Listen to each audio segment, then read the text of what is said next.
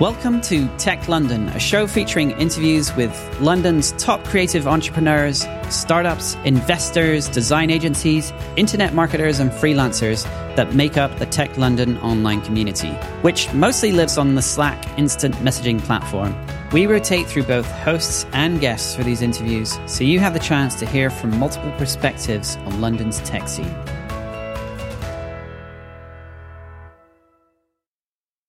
Hello, ladies and gentlemen. It's another Tech London podcast. Lala, I want to get right into it today because I am this man said the word Central and Eastern Europe, and I love that. I met my wife in Krakow, who's from Argentina, but that's another story in, oh, a, a, long time ago before Instagram was invented. But Noel, what are you known for and what would you like to be known for, sir? Hey, Bernie. So what am I known for? Known for being an expert in uh, hiring from Eastern Europe, uh, having a particular kind of, uh, or an extensive list of London's cocktail bars and uh, known for connecting people and doing weird and wonderful things with connection and icebreakers and events and gatherings. Are you, are you a frustrated Butlins redcoat? Is that, is that how you got into that? I don't think so, but I did used to go to Butlins actually, so maybe there was a subliminal thing kind of that came through. But uh, no, I just I moved to London two and a half years ago, wanted to meet more people, and uh, then read a whole bunch of books on doing kind of uh, fun, kind of good conversation things, getting below the chit chat. We'll, we'll, get to the podcast in a second. Do, do, you know that book that's come out recently called The Two Hour Cocktail Party? I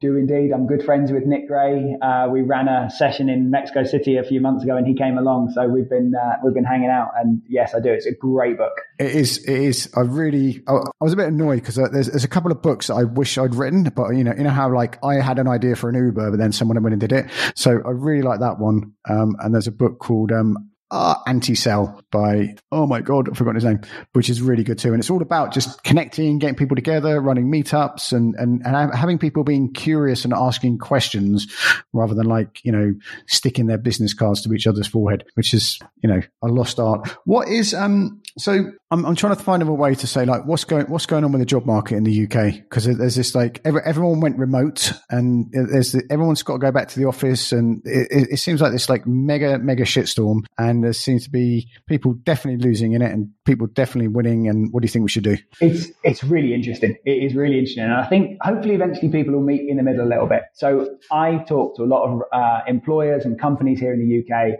that come to me kind of for help hiring because they're struggling in the UK, and some of that is because you know there is definite skill shortage, right? For people that you know, I work with a lot of agency owners, for instance. Um, I work with a lot of SaaS founders, and they're looking to hire really, really good people. But a lot of the salaries are just uh, unaffordable right now. So things are really, really kind of like pretty hot uh, on the salary side of things. And some of that is because our cost of living is, is really, really high. Problem with that is that there's lots of other people around the world in lower cost regions that are happy to work, you know, for kind of lower salaries. And so that that kind of starts getting a bit challenging. I think the big thing for me with the jobs market is that candidates need to be putting themselves out there. So much of it now is done through networking. There are still amazing opportunities for people here, you know, in London and, and wider afield.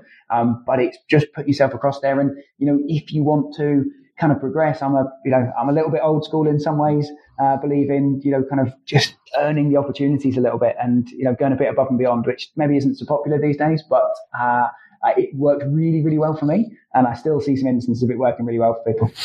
I, I, people say that a lot, you know, that oh, that's a bit old school, but I just think you know when you when you I know don't do something weird, but you know when you when you show and demonstrate commitment, it, it's an energy people pick up on, which might sound even weirder than what you said, but.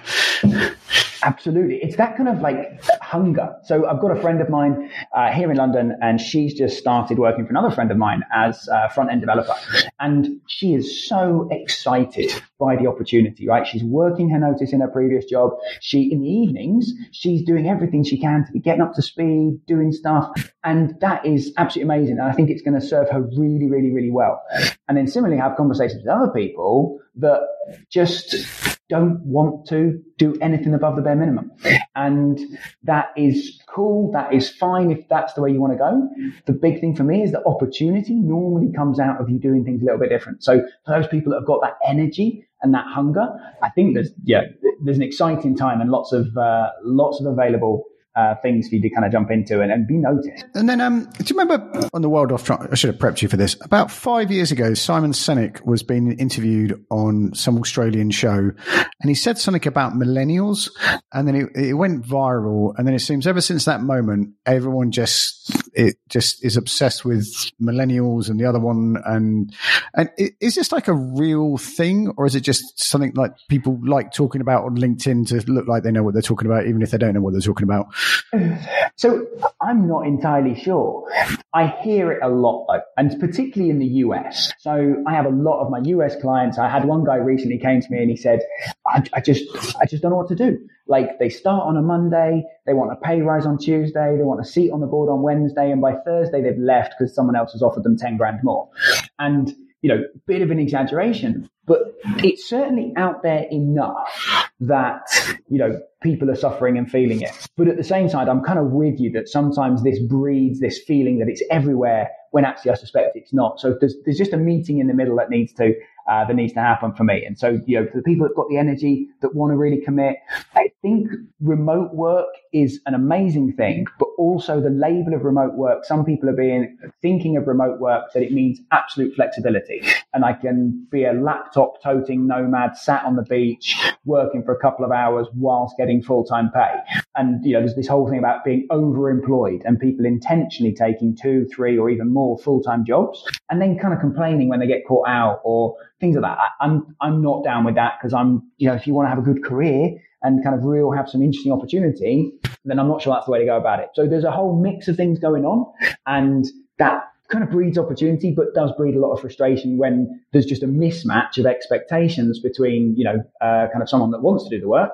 and someone that wants to employ someone to do the work. That was um because must have been like 2017. That that I just got into working in online, um, you know, things like Upwork and stuff like that, and it really opened my eyes to how people hire you on those platforms and and I noticed that some people would do like an onboarding thing. So they'd be like, oh, you know, whether it was for a blog post or a bigger job or something like that, they, they knew how to build an online remote relationship. And that was a long time ago. And other people would say they, they just expected to know, like, you know, Salesforce, Trello, and how to set up an Oracle satellite system, you know, in an hour, even though they were wanted to pay like nine pounds. And I always felt those people kind of, and there were, there were people that I felt hired you online because they were so shit at what they did and they wanted to outsource their success to you rather than you know have you deliver some work. Do, do, I confuse my things there, but it, do, do you know what I mean?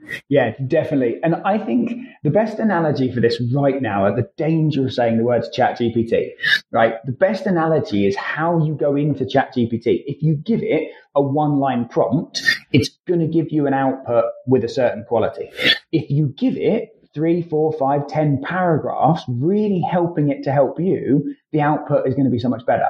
And it's the same when people hire. So as you said, lots of people will jump onto Upwork, Fiverr, Indeed, Monster.com, wherever, and they'll put a plain text, two paragraph job post that talks about what they want and doesn't in any way talk about what the candidate might want. And as a result, they're going to get a certain kind of quality and level of interest back. So if you're just hiring someone to design me, do something really, really straightforward that a couple of paragraphs can do a brief, and it's like a one-off task and they don't need to know your vision, your values, your culture, what you really, really deeply want, then that might be fine.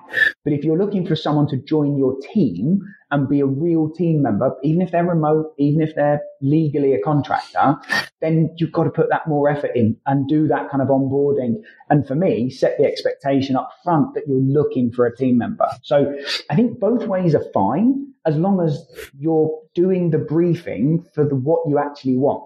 Uh, and that is where you know, I do a lot of my, I spend a lot of my time coaching and guiding employers to be like, hey, look, the people you want, you've got to actually sell the opportunity to them. So their job post should be a sales page complete with testimonials, social proof, pictures, things like that, because to attract the people they want, that's that's the effort you've got to do. So building on that is I've been in this situation either like working on a project or in part of a startup or something or something in it, um, where there's been three or four of us and we've all kind of, you know, got our finger in every bit of pie of the thing and it's all a bit messy and, and it works, but we know we need to get some help. And then we don't know what we know. You know, someone goes, "Oh, let's go, let's hire someone remotely," or you know, what's pertinent to what we're talking about here. How, how, how do you do that? How do you like find out what you want when you're in the weeds yourself? So ideally have a conversation with someone friendly that loves these kind of chats. So uh, I'm a, I'm an example of that, but or you can just chat to other people, peers, other business owners, things like that. The main thing is not to get constrained by job titles. So I, I tell people all the time, ignore the job title, forget about that. Start off with a list of what you actually want someone to do and just freeform, just get it all out on paper, that or screen. Then you can figure out, and you know, someone like me can help you figure out, okay, which of those things can be combined into a role. We have this tendency as founders and business owners, right? Like you said, we're all wearing multiple hats. We're doing 28 different jobs. And yet when we go to hire, we're like, oh, I need to hire a marketing person or I need to hire a developer. They can't possibly do that. That's a different job. When in actual fact, people love having variety and love being able to get into, involved in different things as long as it's within their capability. So yeah, start with a list of things that you actually want to get done. You can get inspiration from other job posts that are out there and chat to, you know, people like me, people like you, and just be like, Hey, I'm thinking of hiring to get these things done. Is there a particular title or role or place, you know, that, and the method of hiring that, you know, you'd recommend? So the other thing is, I'm really bad at segues, but in, so in, um, March 2020, suddenly I was a remote work expert because I've, I've, been working remotely online, you know, that kind of whatever you want to call it, since probably, I'd say 2008. Like, um, and I would never walk around going, "Oh, I'm a digital nomad." But you know, I, I just worked in a co-working space with a laptop and hardly ever met the people I work with. And I just thought more people work like that. And then when COVID hit in March 2020, I was being invited. I felt really, you know, like I felt like complete imposter syndrome because there's so many people that probably you and I know who are remote work experts. And I was being invited to webinars to talk about remote work. And, and I was amazed at how many people didn't know how to work remotely. And I don't want to sound like a, a knob saying that, but I just thought that's how we work nowadays. But like what, what happened for you in 2020, like till now? Like, how did it, it must have felt like an earthquake in your industry. Absolutely. And, and the biggest thing for us is that businesses that previously would never have entertained hiring remotely, they'd be like, no, absolutely not. We've got to have people in the office. They've got to have access to the network or, you know, we've got to be together. Suddenly we're forced to go remote. And so they had to make it work. And then as a result, at the end of it, they've been like, and you know, during that, and it was an extended period of time, right? During that period, some of their team members moved out and they didn't move house down the street or within the same town. They moved house maybe within the country, maybe outside of the country. And we're like, oh, well, I can work remotely. Then you come to the end of it and they're trying to bring people back in the office and they're like, oh, well, I, I live in Spain or I live in Portugal or I live in wherever now, right? And sometimes that's a trickier conversation. So it opened people's eyes that actually remote work and hiring people remotely wasn't for these crazy online entrepreneurs. Actually, anyone could do it, um, and that that's been huge for us, right? So we're now tapped in and helping people hire that never would have thought about it before. What changed in your opinion, or how you viewed the world, or however you want to interpret that, like in in that time? Because you must have thought one thing in like January 2020, and all that happened was it like Pandora's box opened for your industry or what? A little bit, yes. I think so. What was the thing for me? I think it was there was a bit of a holy shit moment. Like I run a remote recruitment business specializing in an area of the world that has amazing people at half the cost of, you know, UK, US, etc. Suddenly this opportunity just got, you know, a hundred times bigger than I'd probably ever dreamed it could be. But with that comes a whole bunch of complexity because it's like, how much of my time do I want to spend advising, guiding, coaching people have never hired offshore before versus working with clients that already have a, a remote team that are very well versed in how to do it? There's a different kind of process around it. And actually, I, I, work with all kinds of, you know, both groups of those people. Um, but it, it's different. If you're, you know, we have a lot of like remote first people have always been remote, as you said, since like, you know, 20, 2008, 2010, 2012. It's very different where they've always been remote first versus having just gone remote and now maybe trying to be hybrid. Um, but yeah, it just opens it up to lots bit more opportunity, but at the same time, lots more competition. Uh, and that's what, you know, people here in London are facing. You know, there's huge competition for jobs, uh, especially remote jobs in a way there's not been before. And, but there's more opportunity as well because there's way more jobs available to them. And what, what's, um, I am, I'm always been madly in love with Eastern and Central Europe. And what can you just just talk a bit about that area? Because I've just met so many. You know, we've been to Prague and Belgrade and Poland. Um, we've got to know uh, via the co-working community. Uh, we got to know the Croatian Freelancer Association really well and did retreats there and stuff. So you know, I'm, I'm really and um, the uh, Ukraine Co-working Association is we we already knew them, but we just got so close to them since the invasion in um, 2022. Was it? Mm-hmm. lost track. Yeah, yeah. Oh, I always have to be really careful how I say that because I get excited and give the wrong dates, which is terrible. But um, what is what would you like to tell us about that part of the world? I think one of the biggest things for me, so we do a lot of work in the Balkans. So Bosnia and Herzegovina, Serbia, Croatia, North Macedonia, places like that. And the biggest thing for me is that, you know, a lot of the kind of communities and the people out there have known real hardship, right? Some of my team members are old enough to remember, you know, sheltering in the basement as kids, for instance. And all of the rebuilding effort that went on after the, you know, everything that went on back in the, what, 90s uh, out there. So they've known real hardship. And what that brings is this, like I said, this hunger, this work ethic, this desire to kind of progress and kind of really kind of, you know, be not physically hungry, but just kind of, yeah, want something better. And that then translates into just this amazing energy and kind of work ethic. And, you know, we see it in, in London. We see, you know, in the hospitality industry, particularly, there's huge numbers uh, of people from Eastern Europe here in the UK.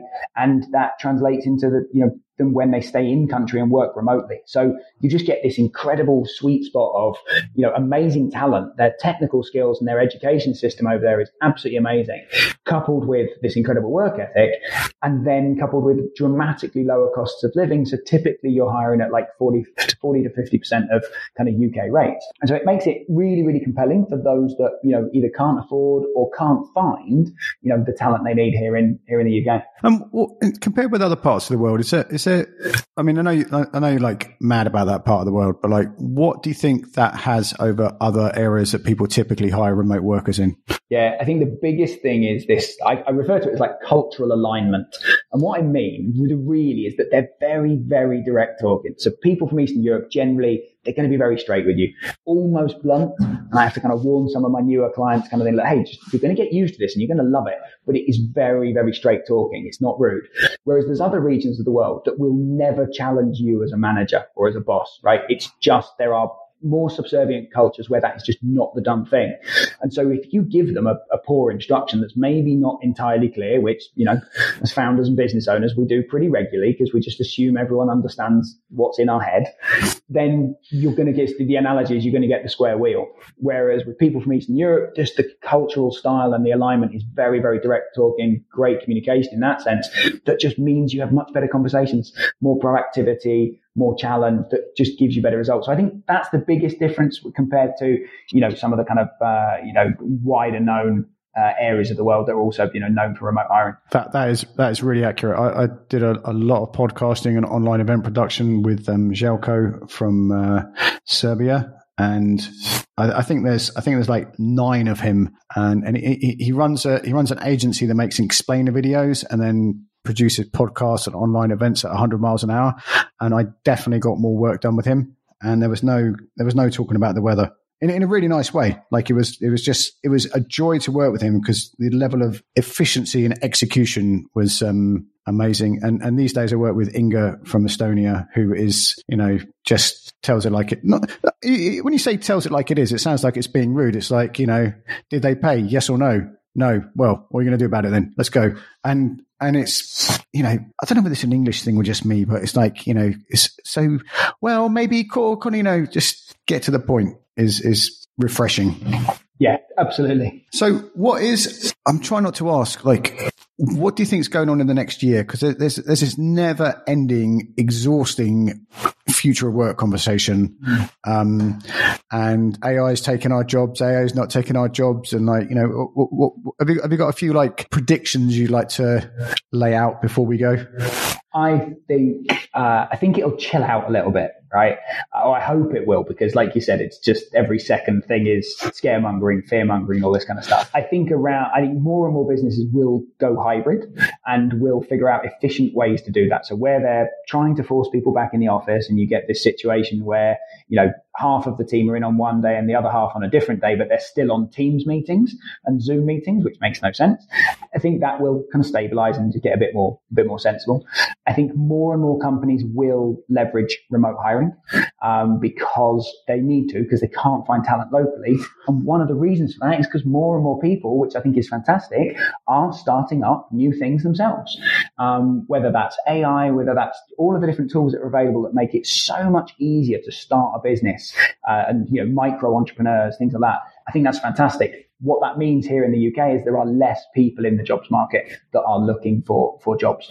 Uh, so I think you'll see a shift there. And I think, you know, people will just, you know, take what we've learned through the kind of pandemic about, you know, the value of actually, you know, focusing on life and uh, kind of working to live, not the other way around, and just, you know, find what works for them.